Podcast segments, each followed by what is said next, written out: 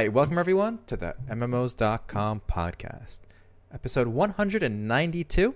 Altai, joined this week by Remo. All right, and we got a riveting, exciting week. A lot of activity. E3 is happening. Every day has been a you know whole bunch of stuff coming out, and um, All right, pop quiz. What does what does E3 stand for? Altai, go.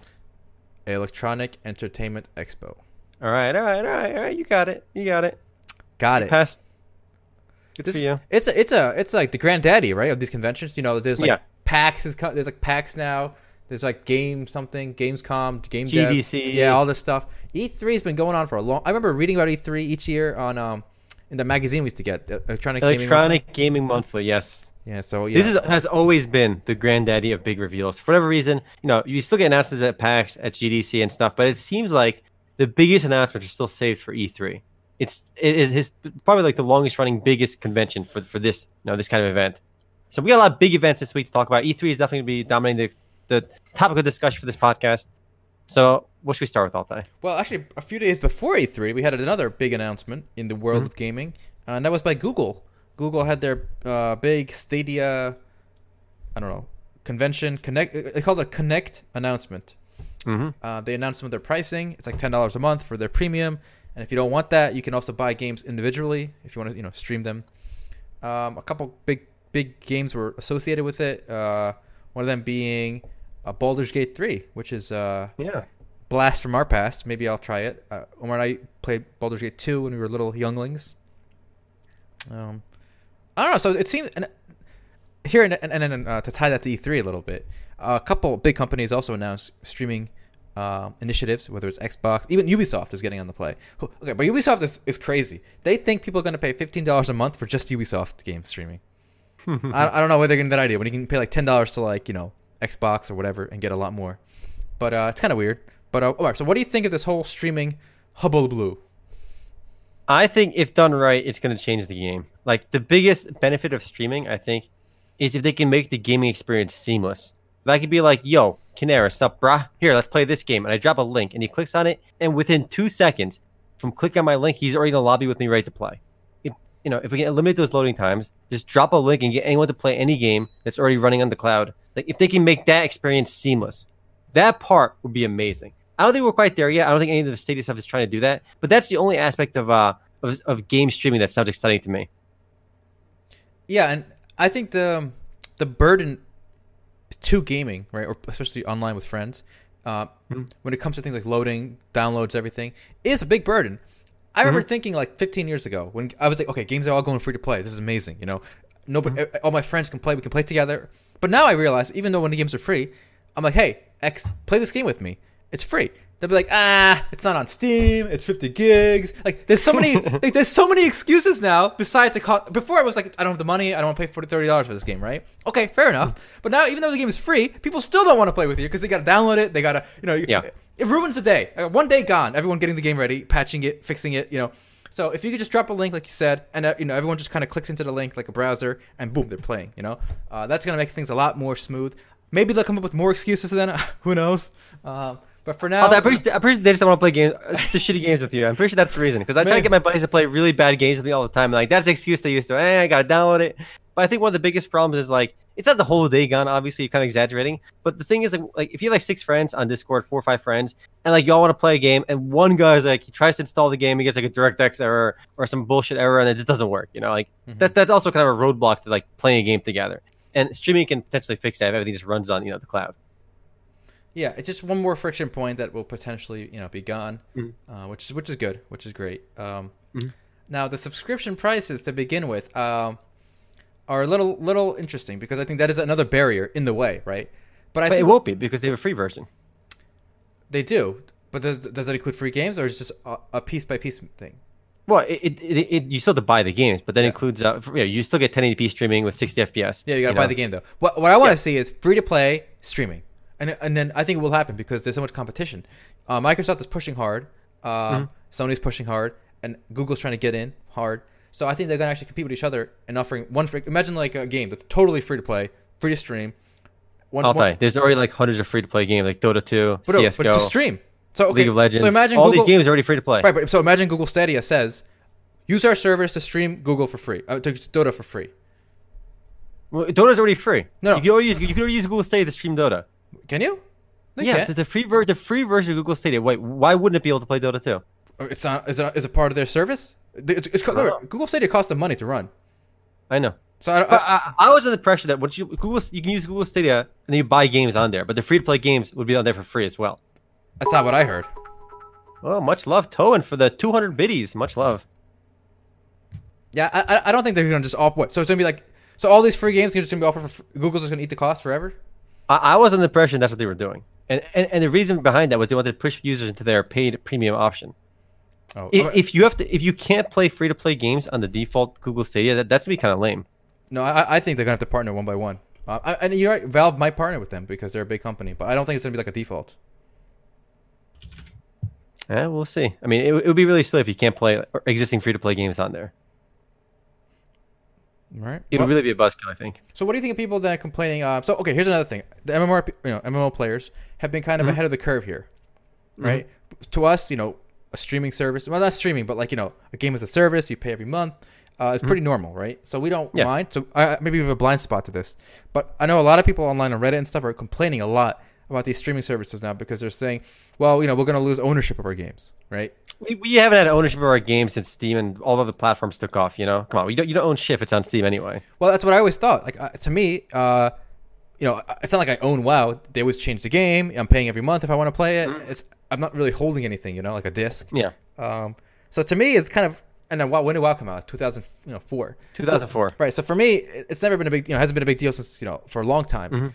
But uh, do you think there's anything to this? Uh, to this point of view, I, I kind of want to dismiss it uh, out of hand. You know, these people are just entitled. What what what, what, do, we, what do you mean you own? You know, Crash Bandicoot. Who cares? Like, why do, why do you want to own Crash Bandicoot? Just play the game. I I think people are stuck in the in, in the era where they bought a game at GameStop or Walmart and they had the physical disc for that game. And I do we're losing that. Like that's definitely going away. More and more games now digital, and when it's digital, it's kind of you know beholden. You know, basically you, know, you don't own a physical copy of it. You can't easily transfer it the way you could before. I mean, they have a point, but at this, you know, for most people that are playing PC games already, it's already kind of a foreign concept. You know, you're playing. I'm playing FF14. I, I don't own FF14. I pay monthly to access it. You know, can't transfer anything. You, know. I, I- you don't even own your account technically. You know, Square Enix owns everything, and you you don't, you don't have the right to transfer your account to somebody else. Like there is no ownership with MMOs, especially or any online games already. So I don't know. They're they're stuck in the past. I think. I'm Yeah. dismissing it. Too. I'm yeah. I'm, I don't know. I'm totally totally dismissive. Ready? All those concerns dismissed, gone, Gone. thrown away, Not a real dismissed like that. Fake concerns. All right. fake news. Fake news. I mean, okay. Did they say the Xbox would have the new uh, disc drive, the new Xbox? Yes, both new consoles will have um, this drive, and both new consoles are actually pretty similar. They're both going to use the same Zen 2 CPU, the same Navi GPU, um, which is good. You know, so basically, the only difference between Xbox and PlayStation is going to be, you know, do you like green or blue better? I guess for like your background when you launch the games. All right, they're both going to use the same Azure cloud to deliver the games, to stream the games at you. Um, so again, I mean, the only difference is going to be blue or green. So you know, take your pick. Uh, unrelated, but Finnegan just mentioned a comment in, uh, in chat over here. It seems that it's too much of a pain to get to a point in FF14 where we can play it together with somebody. Which is an interesting point because pretty much, I think pretty much every MMORPG today, like from the get go, like right when you start playing the game, you really can't play with your friends for a while. Like you have to go through all these tutorial quests, basic quests, and running like auto mission quests before you can even start playing together. And if you contrast to like, you know, uh, even even World of Warcraft Vanilla or EverQuest, right when you start playing the game, you can just leave town and kill orcs together or like rats together. A lot of old games, including uh, you know, old school RuneScape and stuff, like you can play with friends much sooner than you can with you know any modern day RPG. And um, yeah, so uh, Kit Kat says, uh, aren't they adding NPCs like FF11? I think did we talk about this somewhere? I think you Yeah, we talked about it last week with the Yeah. trusts. Yeah. yeah. So there's a whole spiel about this, and it's basically now there's no reason to group with people, especially at the low Yeah. levels, um, even up, up to max level until you get to the real content, I guess. Um, Even at max level, I mean, a lot of the stuff you do is like leveling roulettes, uh, expert roulettes, which are basically done for dailies. You can do one of those every single day to get like certain seals and rewards in the game. Even those, there'll be no reason to do them with other players. The only content you'll have to you'll, you'll be required to do with other players if you want to complete it will be the savage content. You know, it's a funny development over the last ten years in MMOs, where the genre went from being like the most social slash multiplayer kind of you know cooperative genre to the least. I remember uh, trying to get my girlfriend to play Maple Story with me one time, like two, okay, only a year ago, right? And then mm-hmm. she's like, "Oh, an MMORPG. I, I don't usually play those. This will be fun. We can play together." I, I laughed, like I scoffed, like, "Play together? What do you mean? We're gonna be like you're gonna be sitting there alone, and you're we're all gonna be totally different parts of the universe with different you know classes. We're gonna Yeah. be leveling solo until like 200 something. We're never gonna see each other. You're right. It's really sad. I mean, every time I play Maple Story with friends, it was always we were leveling on our own in different places. I mean, the only cooperative part about Maple Story for me recently is I was playing with my buddy Chaos Shield and a few other friends on Discord. We'd be playing and just be on the same Discord channel. That was like the level of multiplayer in modern MMORPGs. You know, you just you talk with the friends on Discord while playing the same game. That's it. But you can do that. You're with not any- actually playing together. Yeah, you can do that with any genre. I, I would say Counter Strike is more of an MMO than like any MMO today because Well, in terms of I'm actually playing with massively friends, multiplayer. Mul- the, the, the second the second M there is very important. People people focus on the first M. You know, people give a shit for saying like certain games are MMOs, right? But because they mm-hmm. say it's not massively, but they forget the second M there, multiplayer. Now these MMOs today are not multiplayer. You get to max level by yourself, and then if you want, you can chat with people. That, that's not an M, you know that, that's not multiplayer. So Counter Strike is more of an MMO than Maple Story, guys. I'm calling it right here. called. Called. Uh, I, I do I do wish a lot of these MMORPGs had a greater emphasis on multiplayer content. Like th- there should be a reason to play with your friends. I mean, even even even when you play Final Fantasy 14, yes, if you help your friends who are new to the game, you could- you could you could play with them, right? Like generally, the experience leveling up from one to max level in Final Fantasy 14 is pretty much done solo. If you have more players, it doesn't really help the process. It, it just it just you know it takes a long time. Mhm. I, I remember leveling one, one to 70 myself completely solo, and most of my friends who played the game did it solo as well. So, it, and there's very little player interaction until you reach max level. Indeed. Well, a few people in Mm-hmm. chat have mentioned it, so I think it's a good time as any to uh, bring it up. We had a huge, unexpected announcement from um, E3, I think yesterday or the day before. It was uh, Phantasy Star Online 2 is finally, finally coming to the West because Microsoft has too much money and they don't know what to do with it. So I, I assume they're paying Sega to bring this eight-year-old game. So it's going to come out in 2020 in the West, in America. It came out in 2012 originally. So this eight-year-old MMORPG is finally coming to the West because Microsoft decided to pay Sega to bring it here. It will be a Microsoft, uh, Xbox, uh, console exclusive. It, it will also be available on PC, guys. So no, no PS, no PlayStation version. Um, Well, I'll say what you will about uh, Phantasy Star Online too, though. At least because it's one of those instance dungeon persistent hub style games, like Vindictus, like Dragon Nest, like those kind of games, like DFO. There's going to be more multiplayer in that game than probably Final Fantasy 14 or any modern MMORPG, because you will be doing those missions with, with other players. I imagine a lot of the early ones you do it solo anyway. That's true, and it's true. of All these kind of dungeon style Mm-hmm. games, people, people kind of, people again. Certain people say even those are not real MMOs, right? They'll say Mm-hmm. that's not an MMO; it's an instance, you know, let stages. But again, the second M, boys, you're forgetting the second M. All right, don't don't lose track of the second M by focusing on the first M. All right, I think I mean PSO2 is definitely a little late. Again, the game came out. I'll get this in two in 2012 in Japan. Yeah, yeah. By the time it comes out in, in the US in English, it'll be eight years old. Eight years old by the time it comes out. So it, it's so dated, right? But the game is actually surprisingly successful. I mean, people kind of brush this one off, but PSO2 is kind of a big deal in the MMO world. It's one of the high. It's it's definitely one of the highest grossing MMORPGs that you probably have never heard of. Because I remember looking at the Sega earnings reports, and Phantasy Star Online 2 is always listed as like the top contributor to their like revenues. So PSO2 has been a huge success in Japan. It makes a lot of money for Sega. Now, it doesn't mean it's gonna make a lot of money in the West when it launches, but it's a big game. It's a successful game. We just don't hear a lot about it because it's basically Japan exclusive right now. So I think I think it could do well. I mean, it's got a few things going for it. It's got a lot of content, a shit ton of mission stuff to do, but the cosmetics are really good, really good. They put a good emphasis on like on fun social emotes and cosmetics, and those are really fun parts about MMORPGs for me. Like, I really like that Final Fantasy 14 and pretty much any MMORPG. So you got really good emotes, lots of cosmetics, and there's just a ton of shit to do. So I'm, I'm rooting for it, but because it's eight years old, I'm not sure if it'll do well because I think a lot of hardcore fans that wanted to play are already playing it. There are so many guides on how to play it in English in the Japanese version. Pretty sure there's translation stuff out now too. And it is very strange that it's coming on Xbox on, on the console side because you'd think Mm-hmm. uh, more of the you know, you know, gamers who like the Japanese games are going to be on the you know, PlayStation side. But I mean, Xbox just threw money at them, you know. yeah, but luckily again it is PC as well, and also fun fact, guys, it's gonna be cross-platform, PC and uh, Xbox. So same Mm-hmm. same server, same you know stuff. That's pretty cool. So yes, I think they gonna make a change to the premium model for the Western release. I'm not sure. It is going to be free to play here in the West, but beyond that, we don't know how they're going to monetize. If it'll be too different from the Japanese version or not. So we'll have to wait and see for that. I'm hoping it does well, though. I mean, it's also um they have their own engine as well, and I, I realized after playing PSO2 like how much of a benefit it is to develop your own engine for your own game. Like I've played a lot of Unreal Engine 3, Unreal Engine 4, and you know a lot of these MMO engine games, and and they rarely feel good. The good thing about PSO2 is it feels really smooth, and I think one of the reasons for that is it it, it has its own engine, and it, it makes a difference when you build your own game with your own engine. It was designed for that game.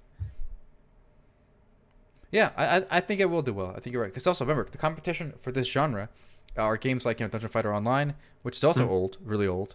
Vindictus is really old as well. Yeah, Vindictus is not not not not quite as old. It might actually when did Vindictus come out? It's a good Probably question. 2006, my guess. Six? No way. It's not that. Let me old. look. Vindictus? I'm gonna look. No, I think you're wrong. No, 2010. I'm way wrong. Yeah, 2010. Still, that- 2010 in, in, in, in NA. All right. Okay, Korea so- well, also 2010. okay, so that's what nine years old. This is eight years Yeah. old. So, so the competition is not really uh, fresh either. So I think it will find a a nice audience. But the problem is, imagine they launched Vindictus today on Steam, like or in America, right, or the West. I don't think it's going to do particularly well. I mean, this this this it's an old game.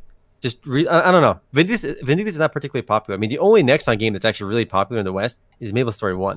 You know, everything else kind of fallen off, including Vindictus. That's true. I mean, we'll see. I mean, we really haven't had too many MMO announcements at E3. So, Alta, I'm curious. What is what what has been your your favorite E3 announcement? Big My- E3 news. My favorite E3 news. It's a good question. I'm gonna have to give it to a a spoiler here. All right. And this is bec- it's kind of related to this story actually because uh, again Microsoft has too much money and they just gotta waste it. Okay, so if you thought bringing an eight-year-old game was kind of odd, uh, think about this: Crossfire X is coming to consoles in 2020, starting with Xbox. Why? What exactly? Why? So this is a pay-to-win, straight and straight uh, Korean shooter that makes 99% of its money in China, and it makes a lot of money. This game is usually competes with League of Legends for number one spot on the annual revenue list uh, for PC games. So over a billion dollars a year this game brings in. Almost all of it is from China, and it's total pay-to-win. Um, but in good Chinese and Asian fa- fashion, they, they just keep throwing game modes in. Okay, so there's like a vehicle mode. There's a zo- it was one of the first games to do a zombie mode. Um, there's underwater zones. So Good for them. there's golden bullets. There's golden guns. You can buy a gun that shoots golden bullets and one shots people, and they like ten shot you because you got like golden armor on. So it's it's good stuff. I remember I played this game recently uh, through the Western version on PC, and there was like a sixty dollar AK you could buy, like sixty dollars for one gun, and, and you could buy like attachments for it too. Like you get the full kitted out AK costs like hundred bucks. So there are very obvious pay to win elements on the PC version at least. We'll see if the Xbox version, uh, the Crossfire X, is the same way. But I, I don't know. This game, Just look at this It- it beautiful is- screenshot. yeah. Like, what does this remind you of? they, just copied Counter Strike and made a pay to win. there you go. That's, that's all you need. Pay to win Counter Strike. Yeah, great game, great game. Of course, the trailer has absolutely zero gameplay. All C, all really pretty garbage CI, CGI, because um, they don't want you to see. I suspect now again, it's a new title. It's called Crossfire X, but I suspect it won't be a new game. I think it'll just be uh, Crossfire at like maximum settings, I guess. But that's it. All right, interesting. I would say my favorite announcement is probably the Shadowbringers, but I've already talked about that before. So nothing really new came out E3. We did get that new trailer, which I strongly recommend you watch if you haven't already seen it. The launch trailer for Final Fantasy 14 Shadowbringers is pretty hype. Yeah, it's a nice story trailer. Uh, I couldn't. I, Mario and I watched it uh, before we streamed, and uh, a lot of, lot of you know proper nouns being thrown around. Something about like these angels, and uh, the story was kind of hard to follow. Um, but we'll see how it is. Listen, I am really hyped for it, and I'm really hoping. The thing is, with every expansion, it seems to Final Fantasy 14, we're basically thrown into a whole new place, right? So from the base game to uh, you know Heavensward. I mean, obviously the world is still connected and related, right? But the events are kind of like kind of they're still kind of separated because everything we did in Heavensward was you know, was was in Ishgard, and everything with Stormblood was in you know was in the Doma and stuff. So like it, it was all kind of compartmentalized. So uh, Square has a chance to kind of tell a story, like from from, from like starting fresh with every single expansion, right? And I'm hoping that they, they do a good job with uh with the reset almost with the with the story in in Shadowbringers because it's literally taking place in like a parallel world. All right, so like they don't have to bring a lot of the old baggage with them. I mean, there's still obviously big themes that are interconnected, which are always going to be the case. But I, I really didn't like the story in Stormblood. I really didn't like it. But I like, but I love the story in Stormblood. In in in, uh, in um in, in, um we're talking about in Heavensward. I love the story in Heavensward. I didn't like Stormblood, so I'm hoping they do a good job of Shadowbringers. So maybe good, bad, good. You know, we'll go back to good this time. And even the theme of being the warrior of darkness, that's kind of the theme of this this most recent expansion for Shadowbringers. And throughout the entire game, we, we were the warrior of light. You know, we were basically representing Hydaelyn, which is the god, which is what we, you know, we were known as the god of light. You know, essentially the good guys. right? So now we're going to be playing as becoming the warrior of darkness. We're utilizing the power of darkness to, to do what we need to do in this new world. And obviously, this new world is plagued by too much light Another issue is coming with, you know. So it's almost like opposite of the world we're in in Final Fantasy 14 right now. So there's a lot they could do with that idea. It's a really cool premise. And I'm just hoping that they do a good job with it. I mean, it, it's Square Enix. It's, it's anything can happen. They could completely drop the ball with it. But the premise, I think, is really amazing. And I'm just I'm hyped to see where it's going to go because if they, if they can if they can do a good job the way they did, they did with Heavensward, I'll be I'll be mega hyped. Yep. Uh, all I heard was a lot of British accents during the story trailer. So Mhm. hope, hopefully the good guys and the bad guys, the bad Brits and the good Brits fight it out. We'll see who wins. It just if I mean anyone that played through Stormblood, I really hated the good versus evil dynamic where like the Empire and uh, they were they were so obviously the bad guys and there were literally zero way to sympathize with them. Like there was no black and white at all. It was purely one sided.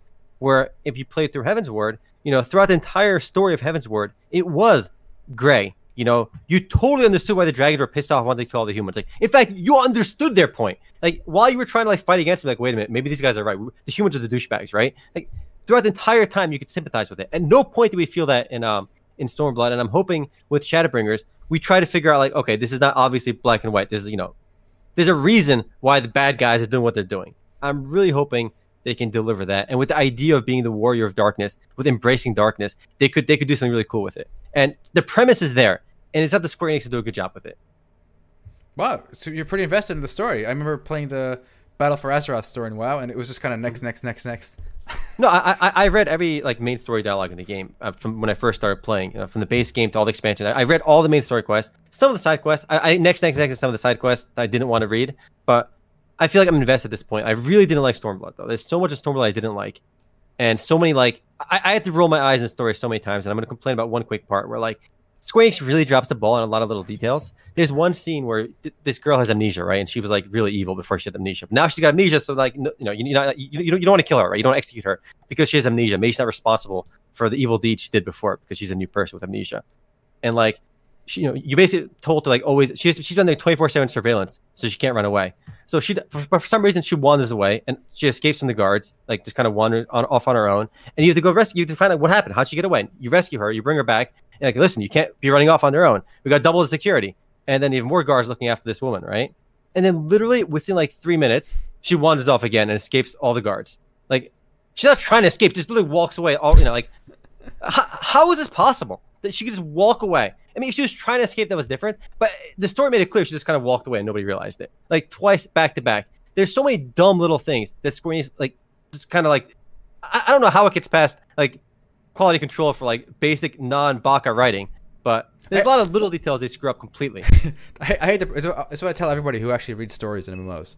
There's only two people reading it: the guy who wrote it and you. Uh, no, that, that, listen, Obviously, there's more because there's more than one. I've told this to more than one person, right? So there has to be more than one, two people. But listen, there, there, this is the lowest writing there is because the, the, people writing it know that almost nobody's going to read Right. it. I, I, I agree with you when it comes to most of them RPGs. When it comes to Final Fantasy 14, I disagree because if you've you know most Final Fantasy fans play the series for the story, right? Whether it's the PC games, whether it's the console games, or the old games. So a lot of people playing Final Fantasy, unlike other MMOs, are playing for the story. I mean, obviously, when I play, you know, Gunzu or I play these random ass, you know, PCM RPGs, you know, I'm not reading the story. In most MMORPGs I play, I'm skipping past all of it. And I think most people watching the stream are the same way. But there's a few games that if you care about, you're going to read the story. And I think Final Fantasy 14 has a disproportionate number of players that are invested and interested in the story. Well, okay, but what is this? So is that a one percent? Is it two percent? Or is Oh, no, no, I'm, ta- I'm talking like at least 25%. At least bare minimum. So That are reading, the rate that are reading uh, completely. Every every piece of dialogue from start to finish. And 25% read all of it. And then maybe even another 25% that read most of the main story quest. Yeah, I'm gonna I'm gonna X to doubt that, but well, well, maybe we can get some stats one day. I mean, Uh, that that's just that's just my my gut Yeah, yeah. feeling. I mean, most of my people, most of most of my friends who play the game, they they read through the main story. we'll see. Well, I I, I mean, again, doubt, there's doubt, really, doubt. There's, there are some really really mis- weird things they they choose to do in the story in, in the story in Final Fantasy 14, but their writing style is actually pretty interesting. They, they do a lot of uh, old English stuff, which comes off a, a bit weird sometimes, but. It, it's different. It's interesting. You know, you, you learn a lot of new words when you read the story in Final Fantasy 14. All right. Yeah, they, they, they're a little over the top. I feel with the vocabulary and that British accents. Why does everybody have to have this like, this like aristocratic British accent? You know, like come on, you need some some flavor in there, like Swedish accents for the elves or something, or the cat people. You know. And people, so a lot of people do love the Final Fantasy 14 story as well. I mean, obviously, my friend Cashel hates it. I actually really like some parts of it, but overall, I'm pretty, I'm pretty, I have mixed feelings about it. Where some people completely love it. So I don't think it's ever fair to completely dismiss it outright, especially because a lot of people are, you know, going into it with like, oh, it's Final Fantasy, and that kind of makes them want to read it and makes them like obviously uh, positively biased towards liking it too. Has the Final Most- Fantasy? Here's the thing. Okay, I could agree with you like like 20 years ago, but there hasn't been a good Final Fantasy story since FF10. Okay, like that was the last time they actually tried something original. I feel like the rest were just you know just garbo. I remember um, watching you play 13. Uh, we tried to play 15 in a little bit. Mm-hmm. I mean, come on, like the Empire, the Empire. That's a, that's all they got left. Every every every every Final Fantasy he puts up. That's what I hear. Listen, I did. I didn't think. Uh, I didn't think 13 was that bad. As, as bad as everyone made it out to be. But I agree. It was not like it was not even on the same caliber as anything before 10. Like even no 7, 8, 9, 10. They're all just infinitely better, I would say, than than uh, 12 and 13. Uh, I, I, played through 12 and 13 completely. Uh, I didn't play uh, only 13 the base version. Didn't play Lightning Returns or the other one, and I didn't play through 15. I, I actually Final Fantasy 15 was the only Final Fantasy game that I bought, started, and never finished. Yep. Well, maybe we'll see more Empires next time, and then that'll be good. 10 2. Don't don't get me started on 10 2. I get that shit out of here. We we don't we pretend 10 2 doesn't exist. All right. Yeah, all, all the spin-offs have been uh, something questionable. Mm-hmm. Remember, Omar and I tried to play Crystal Chronicles. We were so excited. We had our we had four Game Boy Advances all plugged into the GameCube, and it was just hot garbage. You know, like it wasn't hot garbage. It wasn't a story. It, well, it was a co-op game. It was. It was. A, it was it. You it, it was so contrived. Uh, contrived. Like the only the only part that sucked ass was somebody's got to uh, move move around the goddamn crystal. That was yeah. the only terrible part. But you needed the Game Boy. I, I had fun. I did not have yes. fun. Right, the, the, the, setup was awful. Yes, one guy one guy having to carry the crystal was stupid, right? Yes, those. But I think you, the, you did not need Game Boys. Look, the only game that did the Game Boy well was um the what? Four Swords Adventures. That four, also sucked ass. There's no reason to have four Game Boys. Even that one didn't require the Game Boys. Like, the Game Boys were so useless for anything that. Re- it, it, was just a way to sell Game Boys and the, yes, the kids. It was. Them, you know? This was the start. Okay, of Nintendo was always bad with this, right? But they're they specifically made stuff like games to sell their peripherals. I, I always mm-hmm. hated that. There was especially when I was younger. Though that shit was expensive. You know, like Game Boy was like two hundred dollars. The cables were like thirty dollars. Huge scam. Okay, uh, I think this is um Nintendo. Nintendo hit peak with this. All right, with the Donkey Konga controllers. All oh, right, that was that, that was a scam. All right, it was you, for this one like rhythm game. You had to buy these bullshit Donkey Konga controllers. Such nonsense. Yeah, Nintendo was really good at fleecing people's money. I gotta say. Mm-hmm. Mm-hmm.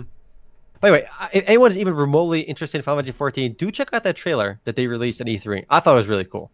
Watching that trailer actually has me more pumped for uh, Final Fantasy 14 than ever before. I've seen all the other you know videos up until now, but it was this trailer that got me that got me excited. And I'm hoping I'm probably gonna binge through this main story content like within a couple days, probably within the first week the game comes out for sure. So I'm really hyped for that. Can't I wait. just hope they don't screw they don't screw it up, please. Can't wait right? to read don't, the quest. Don't, don't let me down.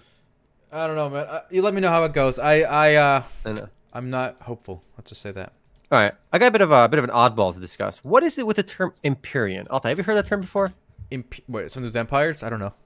Here, I'm gonna, I'm, I'm gonna type it out. All right, type it I'll out. type it. It's, it's in Twitch chat. Em- Empyrean, like that, right? Okay. And I ask because this last week I've seen this word three times. Okay, so Blade and Soul announced an expansion called Empyrean Shadows this last week, right? I'm like, okay, whatever. That sounds like a cool word, Empyrean Shadows, right? And after that, Warframe announced their expansion to E3 called Imp- Empyrean. The second time we've used that word, Empyrean, the same week. Again, odd. And then we, I heard it for a third time today, Altai. There's a new mobile game coming out called uh, Eastward Legends: The Empyrean. What is going on? Why, why is this word tossed around three times in one week, and before that, nowhere? Well, first of all, is it a word? Or is it is it something made up, like like I don't know, a game thing, like works? Empyrean, relating to heaven or the sky. All right, there you go. Those are so, real word. Yeah, but again, it's so weird to see it used in Warframe's expansion, uh, Blade and Souls expansion, and the Chinese mobile game. I just feel like maybe like this Chinese company saw like other games using Empyrean, like oh shit, they're using it. We should use it too. Well, that definitely explains why the, why the Chinese game is using it. Yeah, so, like that that that goes without saying. I mean, we've seen this word used in other games, but having three games like use this word within a week is, is a bit is a bit odd. It's interesting. It is interesting. I I, I, had, I hadn't noticed that.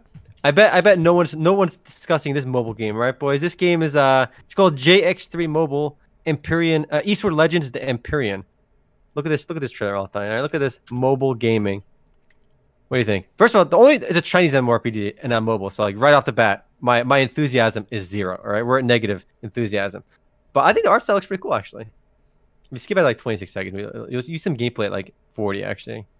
The, I like the, this uh, this cartoony look. the car, yeah, the cartoony little uh, scenery looks nice. Pretty sure this game is pretty big in China, but we'll see if it makes any kind of success here in the West. Chaos Shield, FF14 story is for brainlets. nice. Yes. Chaos is not a fan of Final Fantasy 14 story. Almost two years. You're right, dude. Holy shit. Two years. This game looks cool. I, at first, I thought it was like gonna be a, a Duker uh, turn-based game. I mean, But it's now- going to be some Duker autoplay game because it's Chinese. sure, That's but, my guess. but it's got a lot of variety of, of uh, autoplay. At least, you know, we got it's very colorful. We'll give it that. It's colorful, all right? like here. Uh, so when I saw this part, let's see, let's go. First of all, the graphics are great. Okay, so I saw this part. I thought it was gonna be like this garbage turn-based crap, right, right here. But then uh, you know here more garbage stuff. But then it starts. It's actually got some live action. It's got some nice scenery, some top-down. It's got a lot going on here. A lot going on. I mean, they're building themselves an MMO as well, so it's it's going to be some kind of MMO, uh, and it's definitely coming out in English, and uh, we'll see how it does. It's by it looks like Tencent Games.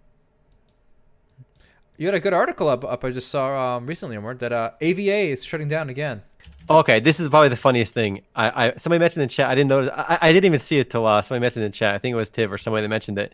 The AVA dog tag is shutting down less than two weeks after launching. I'll take two weeks. This game came out in open beta on May second, right? May second, and then by May fifteenth, boom, they, they we're shutting down the servers on May twenty eighth. How is this possible that within two weeks they went a full one eighty and they shut the game down?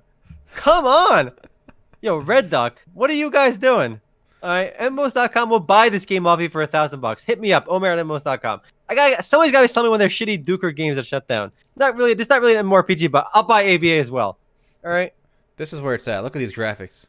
Look, if Crossfire can make a billion dollars, there's no reason AVA, under the tender care of MMOs.com, cannot make a billion dollars as well. Exactly. Now this game, this I think is like the the fourth or fifth time Alliance of Valiant Arms is shutting down. You know, maybe maybe for once it will be uh you know rest in peace. Maybe let the dead lay. All right. They keep resurrecting this game. They keep bringing it back to life and try to squeeze more you know more use out of this one. This game first launched back in 2009 on ijji. Remember ijji? They had their own launcher. It was called Reactor. I think it was called Reactor. Anyway, back on ijji. So once ijji shut it down, Aeria Aeria Games picked it up and they relaunched in 2012.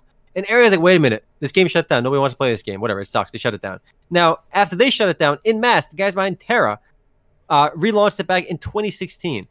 And then, of course, you know they shut down the game as well because no one's playing it. You know, wait, wait a minute, like just because you, just you take an old dead game and you launch it on your, your launcher doesn't mean anyone's going to play it. And then, of course, now Red Duck picked it up themselves, and now they shut it down as well within two weeks of picking it up. So this game's been launched and shut down, launched and shut down so many times. Amazing. Makes no sense. Yeah, th- there was nothing special about this either. I mean, if you're gonna make a, tac- a tactical shooter, at least make it. I mean, they could make a tactical shooter like this with anime characters, all right? Maybe maybe it'll be a little different, you know. They could, they could do a lot more with the genre than just a Counter Strike clone, which is what all these games are trying to do. So, this game is dead. In fact, we have another game that shut down this week, which I think we can all celebrate the shutdown. Uh, NeoWiz announced that Bless is shutting down in the West, and I think uh, normally when we say when a game shuts down, it's kind of a sad day. But you know what? I'm glad that Bless is gone. All right, this game, this game was a hot, steaming pile of Duker since it first launched. So I'm glad to see it finally shutting down, and it's shutting down for goodness September 8th. And Yeah. nobody should be surprised that this No. game is shutting down. We it was saw a hot garbage. It was a scam. it was you know until the last minute there were some true believers on the Reddit. I remember. So the day before they announced the Western shutdown, they also Mm-hmm. announced that the Japanese server was shut down. So a day before the, uh, the Western shutdown. And I remember people on the forums and Reddit were like, "Oh, it's okay. They can just come to the global version on Steam. It's, that's good. It's, it's going to keep going." And then the very next day, boom, also also down. Um, but it was very smart of them because NeoWiz has another scam cooking. Okay, and they can't they can't allow this game to be live while their new scam is you know being introduced, and that is Bless Unleashed. So they're gonna unleash their scam on the console hordes who don't know about it. They're not immune. They don't have the inoculation. So it is up to us, the PC MMO gamers, to warn our uh, console brethren. Console brethren. Yes, that not to be involved in you know Bless Unleashed, and how scummy these guys are. Because I really think they removed this so they don't have to, you know, they don't compete or uh, clash with each other. This is this was such a scam. It, it really grinds my gears that they just outright lied about fixing the Western version. They said they made the game optimized. None of that shit. And it's the game is basically bleeding players since it first launched. I think they were they were down to 200 players at any any given time on Steam alone in this last uh, like week before the shutdown. So this had to be coming. And like you said, I think they shut it down specifically before the Bless Unleashed launched on consoles. So it's kind of like a separate game, and so they can they can they can scam people once again on the console version. Maybe because if this game was still running and it was free to play, maybe a lot of console players were like, "Hey, before I you know try," I'm pretty sure they're selling Founders Pack and stuff for the for the console version. Before they try the console version, they'll, they'll play the PC version, but they, they want to take that option away so people get scammed on the console version as well. Yep. So um, NeoWiz, there you go. Yeah, uh, it's dead though finally, and good, good. Screw bless. Yeah, you know this this is a funny game, and it really shows how uh, desperate we are for a good MMO. When this game was announced, there, I, there were whole guilds, like clans, that were like going to wholesale move from like WoW or whatever to Bless. And like, okay, we're gonna Bless is gonna be our main game. We're gonna go all the way. well, hold on there. First of all, it's it's an Asian game, so it's a big red flag for like a serious guild kind of thing. Um, but you know, the the desperation was there, and uh, it, it didn't work. It didn't didn't didn't pay out. All right, I, I have a funny story. I forgot to mention last week, but this game actually entered into um, uh, what's it called? They call it soft launch now, where it's available in like four countries. So mobile MMORPG Legend Fantasy. Now, first of all, have you guys ever heard of an MMORPG with a more generic name than Legend Fantasy? it, it, it is such a terrible name, Legend Fantasy, and of course, it's not to be confused with a different game called Fantasy Legend, which is a totally different game. Now you have fancy, Le- you have Legend Fantasy, which is a different game than Fantasy Legend. And what doesn't help is that they're both mobile and more MMORPGs, just with the names reversed. And of course, it's a Chinese MMORPG too, so I think gonna have all those uh, VIP levels and all that nonsense too. But I have, I have, ne- what a terrible name. And what's even more remarkable is actually, um, like the game boasts has three playable classes. Like, really, is that like one Whoa, of your key features three? you're bragging about? You, you have three classes, really. That's it. I want to show you something even- even funnier too, actually, because I, I, you know, they put out a press release just recently, um, showing off of the other like key features, and they literally put auto like um auto auto navigation as one of their key features. What's important? Yeah, it's one it's one of the key reasons to play the game. You have three you have three playable classes and auto navigation. Whoa, you know that's it. What what, I think to brag about? You know, I actually have three mobile MMORPGs installed on my phone right now. I I have got- I have two. I got Tales of Wind, Oh Dawn my of- god, that game's got the worst voice acting ever. World of Kings, and Dawn of Isles. Ooh, I have I, I have Dawn of Isles as well. I forgot that one. So of those three, I will say Dawn of Isles by NetEase is the- is the best one. What do you think? have you played it since uh, that one day we played it together? I have. I'm level 21. really? Yeah. Alta, I played mobile. I, mean, I played for like. now. I just put. You do one dungeon a day. You gain like two levels. Yeah. So it, does it kind of go in the same uh, mold where World of Kings does, where you know you log into your dailies and that's it? Yeah. So there's like no quest. So the only way to level really is to do um the dungeon and then uh, that's it. And like you can do like a little gathering quest and that's it. Uh, it's so weird that a lot of like these Chinese MMORPGs just that's like the gameplay loop they fall into. Like you just log into your dailies, do your dungeon, and that's it. You know? Uh, big another big actually a fun mobile story this week, guys. Is Dota Auto Chess finally, which is just Auto Chess, launched on mobile. Uh, I think like over a week or so ago.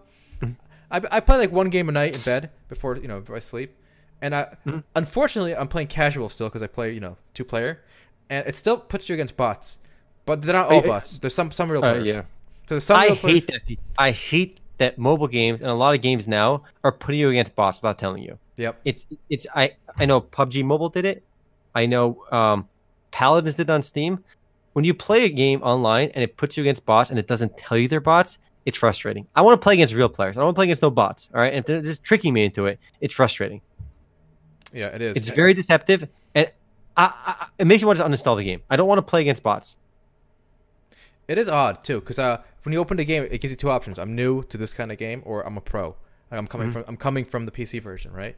And so I clicked. You know, I know I know how to play. I'm pro, and it still gets me bots. Uh, That that I never got. You know, So, mhm. Like it's, it's remarkable how successful that is though, because I think a lot of Chinese games started that um and that like that process. I know when uh, PUBG Mobile launched, a lot of people I saw posting on their Twitter page again, like, "Oh, I came in first place in my first PUBG Mobile game. I'm so good." And I see a lot of people tweeting that. I'm like, "Wait, do you guys not realize they're bots?" Because the first time I played, I realized in the first like three minutes I'm playing as bots because they're aiming so poorly. So I realized they're bots, but I guess other people didn't realize, and they were very proud of themselves. So in a way, there's a there's a there's a benefit to players, but it's like almost like unearned, like victory. But like they don't know it's unearned. So is it actually unearned if you don't know it's unearned? These people are feeling good about themselves, and they shouldn't. right? How They should dare feel- they? they should not feel good about themselves for beating bots. Right? They have to know. We got to take that feeling of good away from them. It's undeserved. All right. What do we do, boys? But uh, for those of you who do play auto chess, it is worth trying the mobile version. Uh, it depends on your phone size, I think. I think I have the XS, right, the larger one, and it, it works pretty well. Everything is kind of visible. You can kind of drag the pieces on easily. But uh, I know people played it on smaller phones, and they have a harder time, you know, reading and seeing everything. So your uh, results may vary there. They're making uh, auto chess on PC as well now, a separate auto chess game, right? Yeah, well, there's, there's a whole lot of auto chess news this week, guys. So this Mm-hmm. game you're seeing right now is by the guys who made the original Dota 2 mod. They are also working on a PC version of the exact same game you're looking at for Epic Game Launcher exclusive. So this company, Dodo or something, is going to Mm-hmm. work on a PC version of this game. At the same time, Valve is working on an official Dota version, a standalone auto chess called Underworld, Dota Underworld or something. And then and, and on top of that, League of Legends is getting on the game. There's a League of Legends auto chess game coming out. Did you hear about that anywhere? Yeah, you looked at the story the other day. So even League is jumping on the auto chess bandwagon where they're making their own in-game mode for auto chess.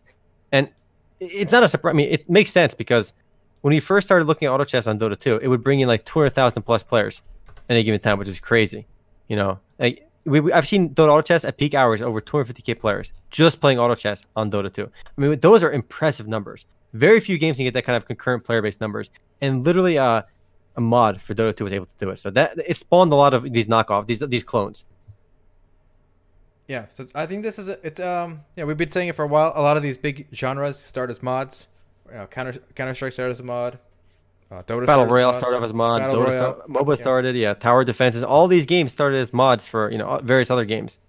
But you know, I think Riot is a smart company because uh, Riot came up with a term that stuck for the genre label, which was MOBA, right? Before that, they were called I don't know what they were called, like Dota. Was Aeon called, Strife. yeah, AOS, or sometimes they were just called like I don't know. Dota games. Yeah, Dota game. RTS. I even seen the term RTS just used for uh, Dota games. But uh, so League was smart. They came up with a term called MOBA. It stuck, and they're trying to do the same thing here. Their uh, but auto chess version, they're going to call it a auto battler. So it's an auto battler. So not chess. We'll see if it sticks. It's got to stick because chess is so stupid. It's nothing to do with chess. You know. What's remarkable is even like this idea for Dota Auto Chess. If anybody, if anybody remember playing uh, Pokemon Defense on Warcraft 3, it was a custom map. It was the OG Auto Chess. I mean, Dota Auto Chess is literally just Pokemon Defense on Warcraft 3. It was a custom map that's somewhat popular. I'm pretty sure it was made by some Korean developers, and it's actually a really good map. And, and it's all, all Auto Chess did was take that and kind of like play with the numbers a bit with different characters.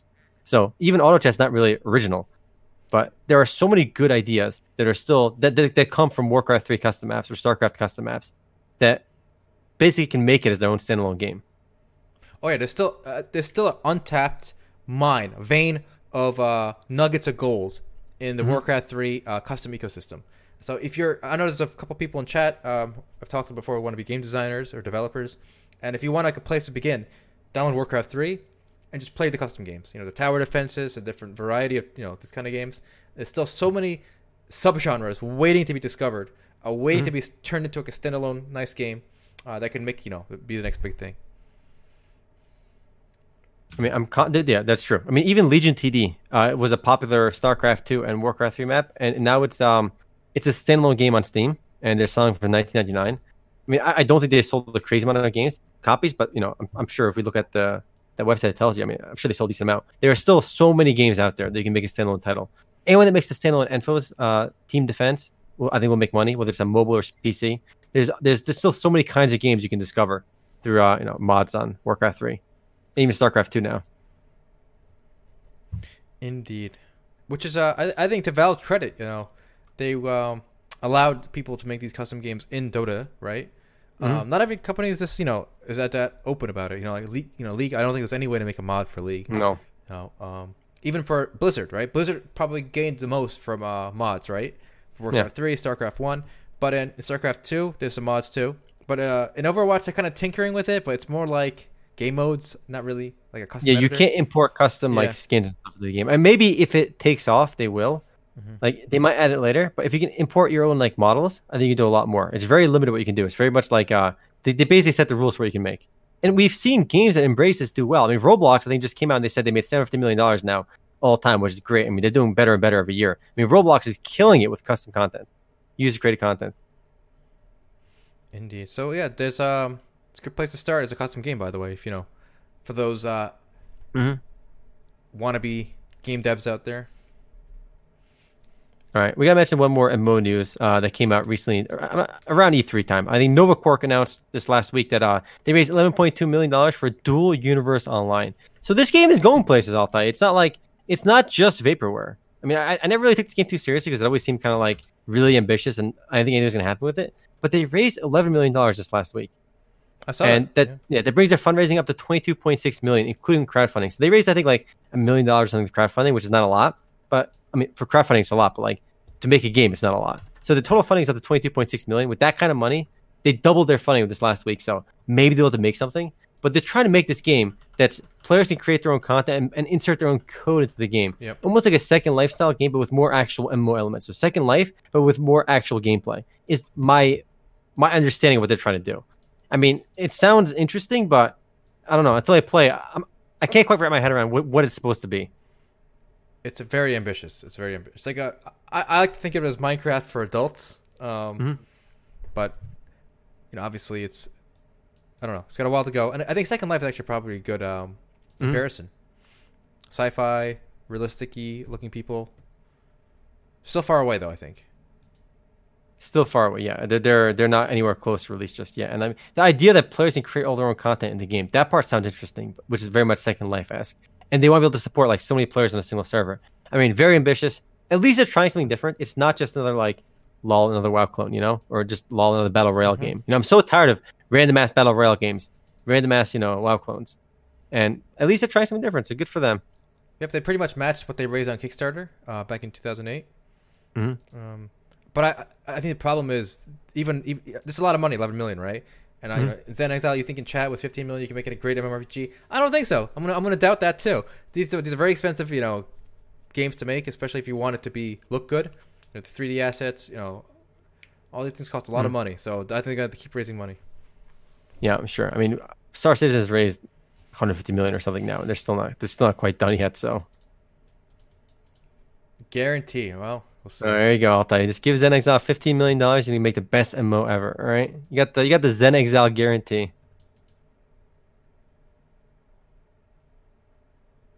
I mean, this is one of the big announcements at uh at uh, E3, which I mean, first of all, the, the probably my most hype announcement at E3, uh, besides Final Fantasy 14, was the Final Fantasy 7 remake. I mean, come on, uh, Final Fantasy 7 was the first JRPG my brother and I played. In fact, it was the first PS1 game we played, and we thought the graphics were amazing. When we first launched that game, like, oh my god, this is like so pretty. And honestly, it was it was. I remember when we first bought our PS1 and we were playing Final Fantasy 7, we didn't like realize you had to buy a memory card to save your game. So we we, we, we played Final Fantasy 7 for like three hours, and we would like leave the game open because we couldn't save. So like we go to school, we come back, we keep playing, right? And like like Dad, don't turn off the PS1. And like one day we came back home, our PS1 was turned off. We lost all our save data, obviously, because we never had a, we never had a game card. My dad, dad turned it off. So we bought a game card eventually, but it was just a huge hassle to play through like four hours. I think we I think we played through like twice the first like four hours of that game. But regardless, it was our first JRPG. It was the first PS1 game we've played, and I it's still very nostalgic for me. So watching that that, that trailer at uh, E3, I was hype. I want to play. You know, some some of the voice lines are really corny in combat, but you know, it's coming out soon too. So I'm I'm 100 percent buying it. Yeah, and but but they're gonna release it in like what two or three uh, copies. Well, well they said, uh, well, the first game is only going to be Midgar. I mean, the game is obviously much larger than just Midgar, right? So, Yeah. and they, I think the people were asking Square Enix, okay, how many games is it going to be? And they said, we honestly can't answer that question yet because they're just trying to figure out the scope for the second game right now. Well, So, at the minimum, it's two, or it could be th- more even. If it's just Midgar, did they extend it? Like, is there extra content? Because I, from what I remember, my memory could be off here. Uh, the, the you know, until you leave Midgar, it's not that. It's like maybe like what six hours or something in the game, maybe less. Midgar was only Midgar was not a huge part of the game. Yeah, Yeah. yeah. So, but I mean, perhaps did they expanded some of it, made it more detailed. I mean, who knows how many games it's going to be? Because obviously, once you leave Midgar, there's so much more to Final Fantasy VII. Yeah. So I don't know. I'm I'm really hyped for it. I mean, it's probably one of the. Mo- it's, it's probably the next. It's probably the only only non like probably the only console game I'm hyped for right now. They also obviously teased uh, Final Fantasy VIII remaster, but I don't know. I'm not, I'm not too hyped for that. Even though I enjoy playing Final Fantasy VIII, but it's just you know an HD remaster, better graphics. But I am super hyped for FF7 remake. Yeah. Uh, Actually, there was a lot of stuff on the console slash you know non MMO front at E3. Uh, there's another Age of Empires version coming out, Age of Empires 2 Definitive Edition. So this is not the HD remaster, but a whole new version coming out. Um, I'll, I'll probably end up buying that too because I'm still a big Age of Empires 2 fan. Mhm. Um, the new uh, Microsoft Flight Simulator, which we showed a little bit in pregame, looks great. New Tales game got announced. Omar and I love that series too.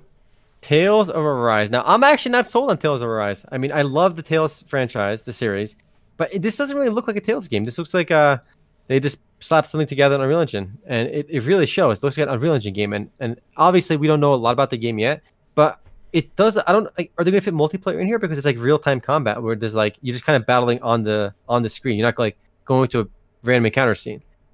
If they don't have multiplayer, which I think is a signature part of the Tales series, it's gonna be a deal breaker for me. Yep, I agree. With no multiplayer, no no reason to play. Wait, wait, we don't we don't know that yet. Obviously, Oh, they didn't say there's any multiplayer without multiplayer. I'm hoping there is gonna be multiplayer, but it, it, it doesn't look like a Tales game. I mean, I, I actually really like the anime art style of uh, I did too. I did too. Tales games. Yeah, me too.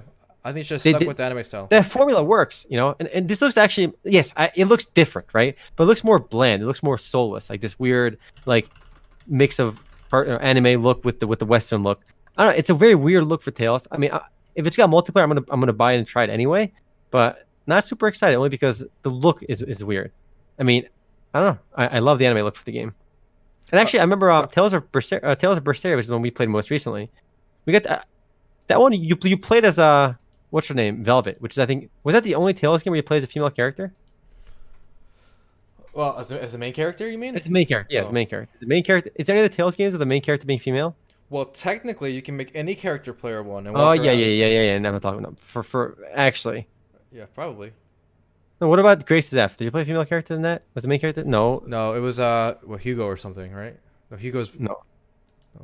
Hugh, no, Hubert was like not even with you after a while. Yeah, Hubert's Hubert's brother, right? As yeah, he, he was he was his brother. Yeah. So yeah, I think I think actually uh that was one of the only Tales games where you play as a female character as an MC. Look how progressive the Tales franchise is. All right. Isn't she like a demon and trying to destroy the world? Uh, So- no. Bad, uh, bad. So her character design, I still maintain. Um, Tales of Berseria Velvet from Tales of Berseria, her design is like, I really think this is like what the it's a fantasy of like what a 13 year old boy has. Of, of like, look at this character design. I mean, some people say it looks cool, but like this is like the ultimate like 13 year old boy fantasy. It, it looks so ridiculous. I'll all day. Yeah, it's like uh, her her clothes is very strategically ripped. You know, Yes, very strategically a lot, ripped. a lot of belts for some reason. You know, like on her thigh there, like three belts. Mm-hmm. Going with the Final Fantasy aesthetic, I see. Of course. Maximum. maximum protection, hundred percent. There's a lot of oh, she's got a lot of belts. One, Yes, two, yes. three, four, five, six, seven, eight, nine. I count nine belts. Could be more. The belts are akin. Yeah, the belt JRPG meme. I'm a fan. Too many belts. Too many belts. Man, a lot of stuff to look forward to uh, for 2020. Omar, For me, I don't think you've seen this one. So Omar, they they're remaking a different uh, old school game as a, as a mobile game. yeah, I heard. I heard about Oh, you I heard didn't see the this? Oh, I, I I- heard this. I heard. I, I heard about it. I didn't actually see the trailer yet. Commander Keen. I this is cannot one of games we played believe- on DOS. Yes, Omar and I played this before before we even had like Windows. It was like DOS. It was a DOS game. To boot up DOS, it was, Mhm. it was hilarious. It had the beep boop noises because there was like no sound card or something. It was like eight sounds, like beep boop, beep doop boop. This is a hard game. But this is a dumb version. Like it doesn't even look like the original like uh, platformer. Rip.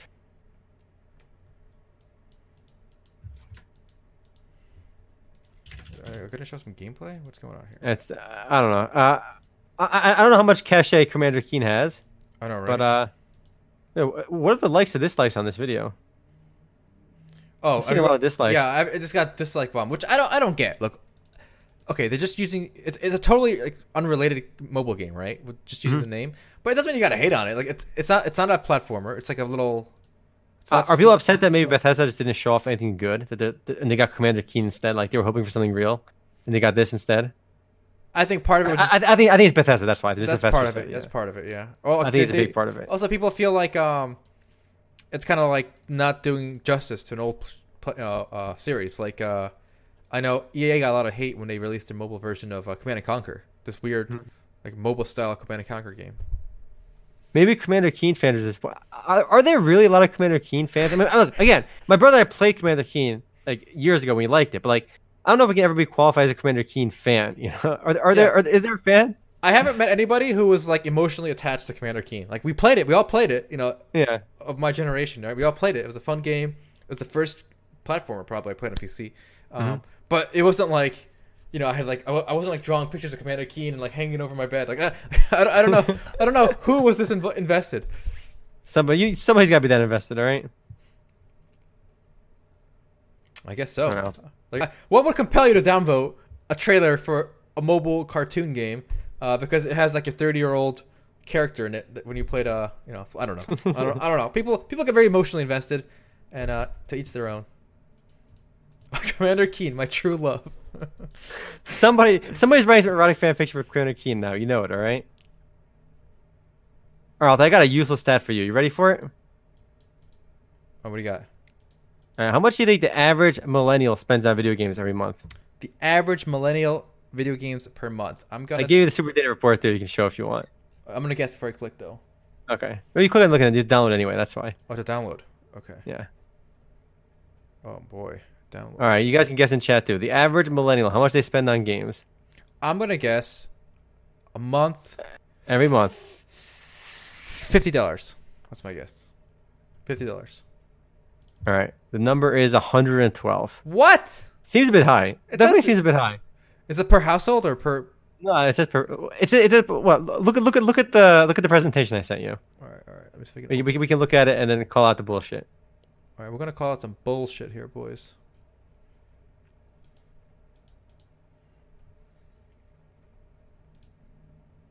This is a Nielsen Millennials Gaming Consumption Survey. Now, first of all, Millennials. what what grinds my gears right away on this on this presentation is slide number three, where they say 48% of gamers are actually female. Like this is such a useless statistic. Yes, if you want to look at gamers as such a broad term, where it's literally anyone who has like who ever played like Bejeweled on their phone, yeah, okay, that's fine.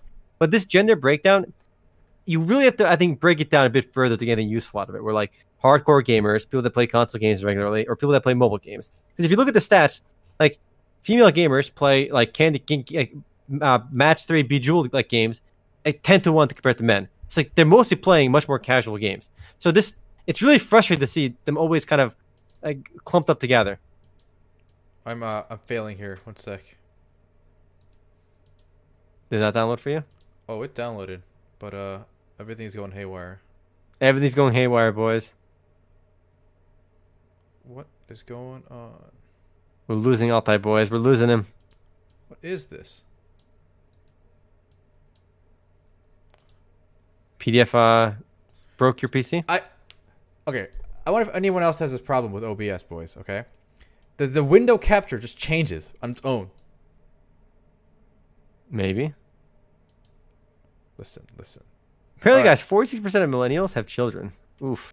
All right, here we go. I, I fixed it. All right, kind of. All right. Except, except now you are also a millennial logo. Okay. Okay. Whatever. Just just just scroll down to slide three is where we're looking at. Okay, slide three. Here we go. You guys look at this while I fix my stream here. All right.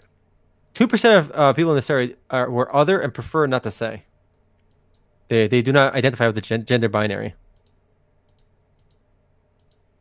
I think they're just trying to be cool. Yeah. Is, is it cool these days to say uh, you're neither? Yeah, I think it is. Yeah. Really though, women they're asking like millennials. They're not asking like like twelve year olds that like want to be cool. Millennials today are not like twelve; they're older. So like the idea that it's cool to not do that, I, I- don't think it really affects our age group too much. Oh, I think it does. I think it does. Let's see, how do I get Hangouts? Here we go. We're back. We're back, boys. Omar is back. All right. All right. Now I'm gone though. Anyway, let's keep scrolling down this list. Go go to page four. Here we go, Altai. Millennials love mobile games. You hear that, guys? You hear that? Millennials love mobile games. How many of you guys love mobile games? You, all gotta love mobile games. Look at the gaming device use. Look at PC, boys. We're down to 30%. And the next generation, Gen Z, we're down to 25%. Everyone's playing on mobile, apparently. I'm not surprised. All right, scroll down to the next one. Share of players, uh, useless stat. Most people play multiplayer games, as we can see. Not Gen X, though. Gen X wants to play solo games. So you can see on the next page, uh, this The is where the stat comes from. The money spent. All right, here we go. Let's see this. The money spent. So total. Let's just look at totals here. Okay, so what are the categories first? We got full physical game purchase, full digital game purchase, gaming subscriptions, additional in-game content, and so let's look at it together here. Mhm. Gen X. Okay, so millennials are these hundred and eleven dollars a month. Yeah, about, about millennials spend about $112 a month, boys, Is- on is- games. Is this monthly? Typical month. Yeah, read it, read it on the left side. In a typical month as well. It says beneath the where the categories are. Hmm. So it seems that, that seems a bit high for me too, but I don't know. It's pretty crazy. So on average, people are spending twenty two dollars on uh, like microtransactions, another uh, you know like twenty bucks on gaming subscription services. For me, like my my monthly gaming budget spend is really my Final Fantasy fourteen subscription, and maybe like maybe a five dollar game. No, and your humble bundle subscription. Yep. Yes, you're right. Ten dollars. forgot about that. I do. I did forget about my Humble bundle. So th- that's it. And honestly, I, I don't. I don't remember the last time I bought a full budget sixty dollar game. Probably the last time I bought a full budget sixty dollar game was Persona Five. No, no, no, that's a lie. With uh, Smash Ultimate, that's it. All right, Smash Ultimate was my last, and that's like the only game I have on Switch, and the only game I play on Switch. I don't think Amazon Prime counts as a you know gaming spend though. Let's see. Uh, did I break it down by by um, platform? I don't think so. No. And the next few slides are talking about like where people watch like gaming video content, which is kind of useless. Yeah. Actually, if you scroll down to um page nine, it's interesting too. Spending on GVC, game video content. So it looks at uh, millennials. The average millennial who spends money on uh Twitch. What is the average spend? Can you guess on Twitch for each for millennials that spend money on Twitch? For what are page numbers on this? Uh, Bottom right. Where else would page numbers be? I hate this PDF, by the way. I gotta tell you guys. All right. All right, millennials financially support their favorite GVC creators. Hear that, guys? Support your GVC. That's what I am. All right. On my resume, it says GVC. GVC creator. creator. There you go, Altai. That's how old. That's how out of touch these um Nielsen people are. Who the heck calls it a GVC creator? Much love, Kit Kat. Thank you Hell for yeah. supporting our GVC. Thank you for supporting your GVC creators, boys. So it says uh apparently twenty seven dollars a month on donations and another twenty nine dollars a month on subscriptions. So if remember these these are the people that actually spend money. It it, it uh, average do not include those who spend nothing. So all the people that spend money on subscriptions and donations, about sixty bucks a month. That's a lot of money. Sixty bucks a month. I, I don't believe these numbers. I'm telling you. You ain't buying you ain't buying what Nielsen's selling you. No, I don't. I don't buy this. Wait, but these, I'll tell you, these these are these stats exclude anyone who spends nothing. So it counts only people that do spend money. Okay. You don't believe it then? Mm. Okay, here's a question: Does it count people who do this spending via Amazon Prime? I don't know. Okay, I'm not sure. Okay, if it counts the Prime people, then it's just bullshit. But if it's if it doesn't count the Prime people because it, it's not just people using their one free sub, then okay, then I can believe it. Well, I mean, people do spend money. Like all the people that watch Twitch, there are people that watch Twitch a lot. I mean, I know Alta, you and me don't watch Twitch that much, but like the average person, like the average Twitch viewer, Alta, how long do you think they spend on Twitch a day? I mean, a lot because they just leave it on though, like on a separate monitor. Like, I think, look, sometimes they leave it on, right? Obviously, but like other times they're paying attention. It's really hard to make the distinction. okay, what if Like, what the average? Twitch viewer is at 95 minutes per day on average, that's not it. bad. No, I can believe it. Yeah. and I bet the number's only going up. Like I, I know people that watch Twitch all the time. Like they literally always have Twitch open on their monitor, and some people like watch it for like hours and hours a day. Yeah. So Ray Rezu says what I'm I'm thinking. Uh, people just kind of leave it on, uh, and just Mhm. do their own thing. Dude, I'm watching you guys on the side while say uh, yeah, exactly. exactly. That's fine. But I really don't think people are just watching like intently like one one stream or like one. I, I, I don't think people have the mindset these days or the attention span. Even I don't. Like when I'm watching YouTube video. Here's, all right, you guys want to know the one reason I don't watch Twitch more? Why? Here's why. Because you got to watch it at one x speed. When I watch YouTube, I'm working. You can attest to this. I watch it not just uh, 2x video, but 2.5 times speed. Almost everything I watch on YouTube, I watch at 2.5 speed now. I, I don't have to when, when I when I have to watch like a Twitch streamer like talk normally. Like, hey guys, today we're gonna play Smash Brothers. I, I can't watch that. Like Jesus, hurry up. You know? Gotta go fast. Gotta go Gotta- fast. Otherwise, I consume his media quick. You know? Yeah, that, that's what's keeping me from watching uh, Twitch. Everyone talking too slow. That's the only reason I don't watch more Twitch. I'm a, I'm a 1.75x kind of guy on YouTube at least. That's that that's my number. I'll tell you, going anything beyond 2x is un, unwieldy for me. Even sometimes I go to 1.5x depending on the who I'm listening to, but otherwise 1.75x. ADHD superpower. There you go. You a cokehead. Never done coke. I just think people talk too slow. That is one of my pet peeves, and people talk really slowly. But usually it's older people that talk slowly.